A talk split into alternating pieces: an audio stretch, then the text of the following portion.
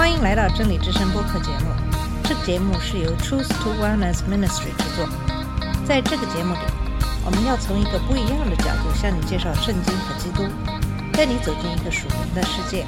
我们的节目在每个星期二和星期五更新，欢迎你的收听和关注。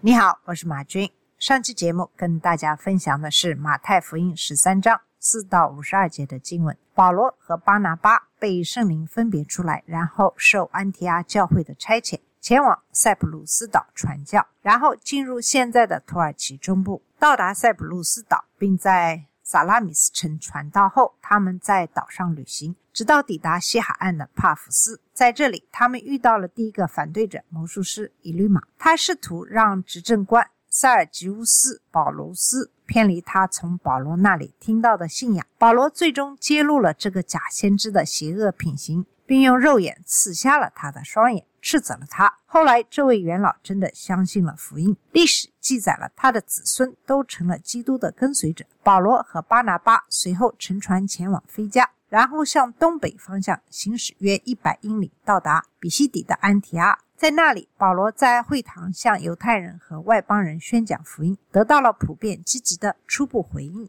接下来的一周，许多犹太人对保罗向没有改信犹太教的外邦人宣讲福音做出了消极的反应。由于他们拒绝福音，保罗就把注意力转向了外邦人。外邦人非常高兴地回应，然后把主的道传遍了整个地区，这更加激起了犹太人的嫉妒，以至于他们最终能够直接或通过他们的妻子说服城市官员，将保罗和巴拿巴赶出他们的城市。保罗和巴拿巴抖了抖脚上的尘土，然后满怀喜悦和圣灵前往以哥念，继续他们的使命。在今天的节目，跟大家一起。研读《使徒行传》十四章一到二十八节的经文，也就是继续讲述保罗和巴拿巴继续他们的传教使命。十四章一到七节讲的是在以哥念的侍奉。经文是这么说的：二人在以哥念同进犹太人的会堂，在那里讲的叫犹太人和希腊人信的很多，但那不顺从的犹太人耸动外邦人，叫他们心里恼恨弟兄。二人在那里住了多日，依靠主。放胆讲道，主借他们的手施行神迹奇事，证明他的恩道。城里的众人就分了党，有服从犹太人的，有服从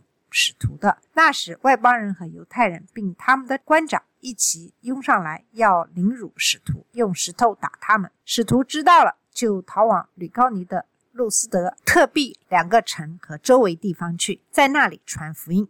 从这段经文我们可以看出，当他们到达以格念时，他们按照在前几个城市的做法，先在犹太会堂布道。这里最初的反应比在比西底的安提阿还要好，因为许多犹太人和希腊人都信了福音。然而，反对派很快的组织起来。在这段经文说，这种反对的源头是不幸的犹太人，他们竭尽全力让人们反对保罗和巴拿巴，但他们却更加大胆的传扬福音。主还赐给他们在那个城市行了许多神迹奇事。保罗和巴拿巴继续在以哥念传道，直到反对派试图组织暴徒用石头打他们。然后他们去了路斯德，该城位于利加尼亚地区东南方约二十英里处。再从那里前往西南方二十七英里处的特庇城。他们在这座城市里的行动和反应表明，在特定情况下。我们必须始终对圣灵的指引保持敏感，以确定最佳的行动方案。保罗和巴拿巴都不会因为简单的反对而放弃神指定他们去做的事工。这种程度的反对，实际上使他们更加勇敢地传扬福音。我们也应该如此。我们要记住，耶稣曾警告说，跟随他的人会受到诽谤。因此，当那些反对我们的人试图通过对我们和我们的信息撒谎来达到他们的目的的时候，我们不应该感到惊讶。这绝不是害怕或逃避的理由。我们应该更加大胆地宣扬真理。然而，当肉体暴力成为迫害的一部分时，使徒们的行动也会有所不同。我们在《使徒行传》第十二章中已经看到，当天使释放彼得出狱时，他逃离了耶路撒冷；而在《使徒行传》第五章中，当同样的事情发生时，他们按照主的命令立刻回到圣殿传道。在《使徒行传》第十四章中，没有明确命令。保罗和巴拿巴留下来，所以他们去了下一个城市。这是我们应该遵循的原则。除非主给了你具体的指示，否则你没有必要留在一个地方遭受身体上的迫害。也许你有其他理由留下来，但你有去另一个地方的自由。这段经文还表明，路加在叙述所发生的事情时非常准确。自由派学者曾经嘲笑路加在这段经文中的准确性，直到威廉·拉姆塞仔细研究了圣经之后，才发现，在公元三十七到七十二年期间，以哥涅是利高尼地区的一部分；在这之前和之后，它是弗里吉亚地区的一部分。这就解释了为什么比西底。安提阿的公民领袖无法强迫保罗和巴拿巴前往比以格念更远的地方，因为当时以格念不隶属于弗里加的管辖范围。那么接下来在第八到十八节记录了他们在路斯德传道的最初的反应。经文是这么说的：路斯德城里坐着一个两脚无力的人，生来是瘸腿的，从来没有走过。他听保罗讲道，保罗定睛看他，见他有信心，可得痊愈，就大声说：“你起来，两脚站直。”那人就跳起来，而且行走。众人看见保罗所做的事，就用吕高尼的话大声说：“有神借着人形降临在我们中间了。”于是称巴拿巴为宙斯，称保罗为希尔米，因为他说话灵手。有城外。宙斯庙的祭司牵着牛，拿着花圈来到门前，要同众人向使徒献祭。巴拿巴、保罗二使徒听见，就撕开衣裳，跳进众人中间，喊着说：“诸君，为什么做这事呢？我们也是人，性情和你们一样。我们传福音给你们，是叫你们离弃这些虚妄，归向那创造天。”地海和其中万物的永生神，他在从前的世代任凭万国各行其道，然而为自己未尝不显出证据来，就如常施恩惠，从天降雨，赏赐丰年，叫你们饮食饱足，满心喜乐。二人说了这些话，紧紧地拦住众人，不献祭于他们。那么从这段经文我们可以看出，路加引用了保罗在路斯德传道的三件事，这些经文记录了其中的两件。第一件事是医治了一个从未行走过的瘸子，这与使徒行传第三章中彼得医治瘸腿的人相似，这是瞬间完成的。第二个事件是异教徒对这一医治的反应，他们的反应是非常高兴，但由于他们是异教徒。他们也得出结论：保罗和巴拿巴一定是化为人形的神。既然保罗是主要的发言人，他们就断定他是赫尔墨斯，这意味着巴拿巴一定是宙斯。对于异教徒来说，能够创造这种神迹的人一定是某种神。这样的结论看似合情合理，但他们认为他们是这两个特殊的神是有一些特殊的原因的。罗马诗人奥维德记载了一个古老的神话。也就是宙斯和赫尔墨斯伪装成凡人来到弗里吉亚地区。在这个神话中，宙斯和赫尔墨斯被边境上的人们拒之门外，只有一对名叫菲利门和波西斯的老夫妇例外。后来，一场洪水夺去了那里所有人的生命，只有这对夫妇例外。他们的小城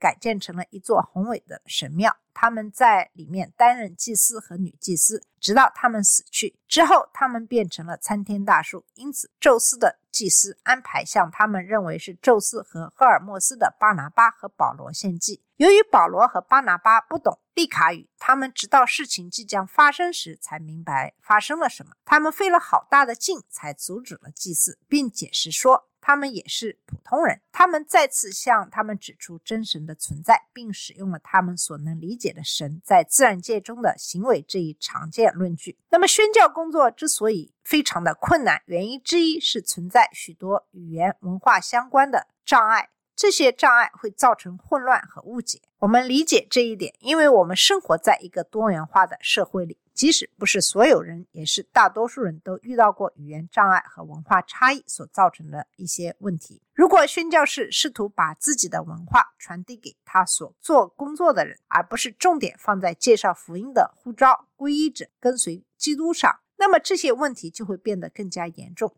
保罗在这方面很谨慎，他始终把重点放在通过对耶稣基督的人和工作的信来介绍永生的盼望上。他非常谨慎的。避免号召外邦人效法他作为法利赛人所学到的文化习俗。相反，当保罗在外邦人中间时，只要不违反或损害神的命令，他就会放下自己的文化习俗，像外邦人一样生活。这也是不信神的犹太人，甚至是一些信神的犹太人如此强烈反对保罗的原因之一。将外邦人及其文化中的非道德方面视为在神面前平等，消除了犹太人及其文化的优越感。我们必须以保罗为榜样，小心谨慎。专注于呼召人们成为主耶稣基督的跟随者，而不是自己文化的跟随者。路加记录的关于他们在以哥念施工的第三个事件是在第十九和二十节。那么这十九、二十节经文是这么说的：但有些犹太人从安提阿和以哥念来挑唆众人，就用石头打保罗，以为他是死了，便拖到城外。门徒正围着他。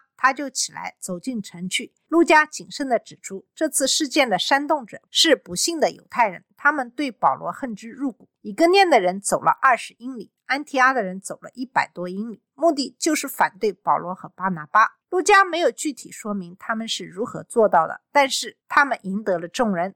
从他们之前在安提阿和以哥念的行动来看，肯定包括撒谎和。诬告，结果他们用石头打死了保罗，把他拖到城外，任由他死去。人的本性就是如此善变，尤其是人多的时候。那些称他为神的人，现在却想用石头把他砸死。但过了一会儿，保罗又站了起来，回到城里。这里边，路加并没有说保罗死了，而只是说保罗被遗弃了。我们要记住，陆家在他所写的细节方面表现得非常的谨慎，所以他很可能只是昏迷了。那些用石头打他的人以为他死了，这些人将这一事件与保罗在哥林多后书十二章二到五节中的陈述相提并论。保罗在其中讲述了自己在十四年前被抓到第三层天。然而，这两件事并不一致。哥林多后书大约写于公元五十六年，因此。书中描述的事件大约发生在公元四十二年。然而，《使徒行传》第十四章中，保罗和路斯德的时间大约是公元四十七或四十八年。